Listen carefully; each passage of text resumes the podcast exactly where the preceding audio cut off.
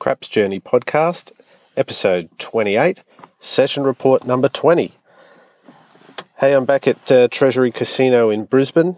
Uh, it was a $300 buy in at the craps table, uh, half table. I was at uh, straight out on the left side. Five players, all seasoned. I guess I now consider myself in this category after playing for a year and a bit at the um, casino regularly. Uh, played with a 3V equivalent set. I bought in and I wasn't settled yet, and the dice came straight to me. I passed. Looks of surprise on all the other players' faces.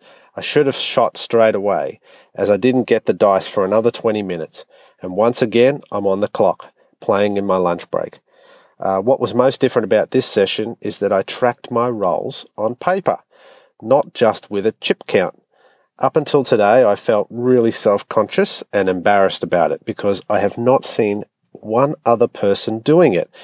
Granted, I haven't played a lot of craps over the years, over 20 years, for a long, long time, probably what, 19 years.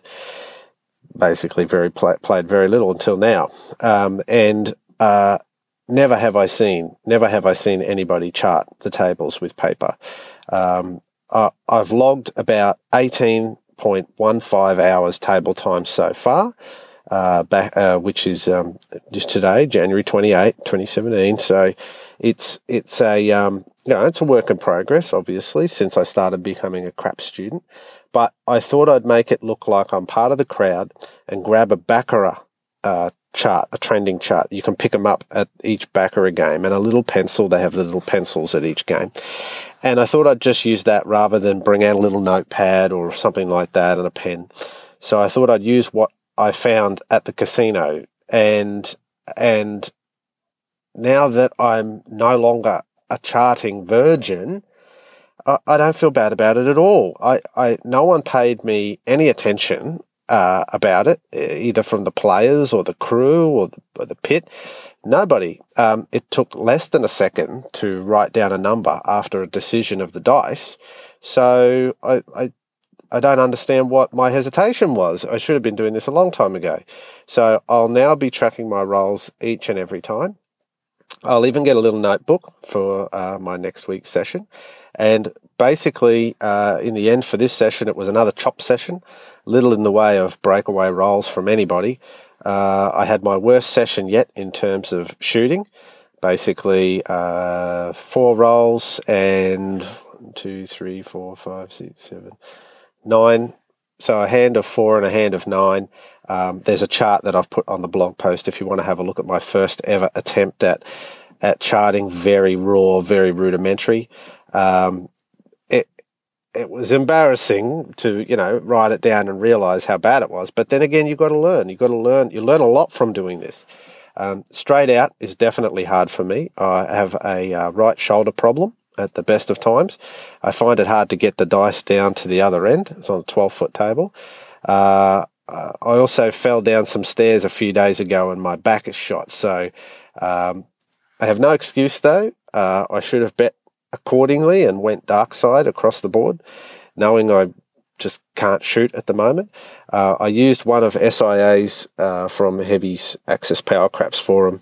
Uh, shoot it all. That's his handle. Uh, his one hit can't miss. A ten dollar, slight variant of that. A ten dollar don't pass and a six dollar six and eight on all other shooters, which kept me level and ahead a little bit. Uh, but then I tanked badly on my own rolls where I tried to put out uh, 44 across and then 66 across and then hit no numbers and then seven. So that's not uh, not ideal. Uh, lots of lessons for me in there today. Uh, nothing wrong with using the same strategy as a ten dollar don't pass and a six dollar six and eight on myself until I warm up as well. Uh, I was about to change my strategy to uh, 44, uh, place 44 inside and then get two hits and down on all players to get my chips back. Uh, but I looked at the clock and it was my time limit, so that was it. Done. I'll have to recoup my losses next week. And um, but just for those who are following my journey uh, and the summary of my sessions today, um, my uh, so far I've bought in for uh, four thousand eight hundred and fifty dollars in total over my time. I've coloured out four hundred and four thousand five hundred and seventy three dollars. So it's a it's a minus two hundred and seventy seven dollars so far, uh, and it's a that's a six percent loss over that over that period.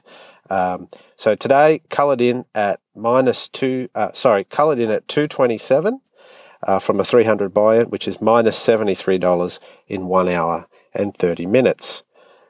End of session report.